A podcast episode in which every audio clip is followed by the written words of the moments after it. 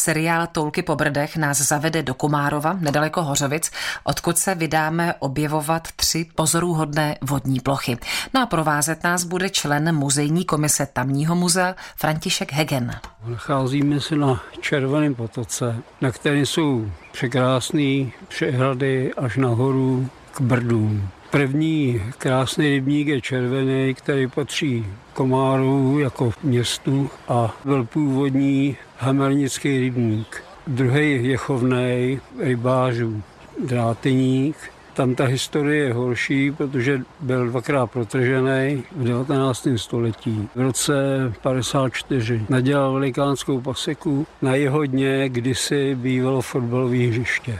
Nad eh, Drátenickým rybníkem byla důlní oblast, která se jmenovala Barbora. Její dědiční štoly vlastně ústí do Dráteňáku. Když půjdete dál proti vodě, tak narazíte na krásnou velkou vodní plochu, která se jmenuje Záskalská. Ta byla postavená v roce 56 Hloubka je zhruba 13 metrů a plocha 17 hektarů. Je to rekreační oblast, v podstatě využívaná nejen rybáři, ale i plavci a z širokého okolí. Na původním dně byl starý rybník a nad ním ještě soustava dalších malých rybníčků, které sloužily k pohonu místních železářských hamrů.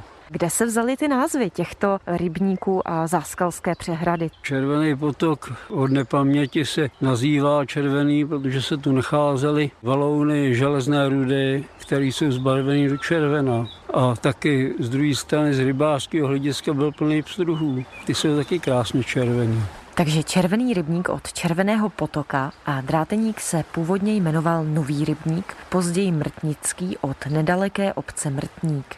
A co Záskalák, Záskalská přehrada? Záskalská přehrada se jmenuje, protože se nachází za skálou. Skála je mrtnická, je to krásný suk vystupující z břehu. Po cestě na Záskalskou přehradu jsem si všimla takového kříže. Na jakou odkazuje památku? Na vrcholu Mrtnické skály máte památku jako litinový kříž, který se váže k pověsti o zděnce. Zděnka byla místní šlechtičná, za kterou měl sem dojíždět i sám král Václav, ale podle místních historiků zděniční kříž se nachází na Vystrkově. To je jedna z nejstarších památek zde. Takže tento kříž by měl odkazovat na něco jiného. Podle pověsti z té skály z nešťastné lásky skočila dolů nevěsta. Místo je opředeno pověstmi a je to tedy taková tajemná lokalita, tak trochu.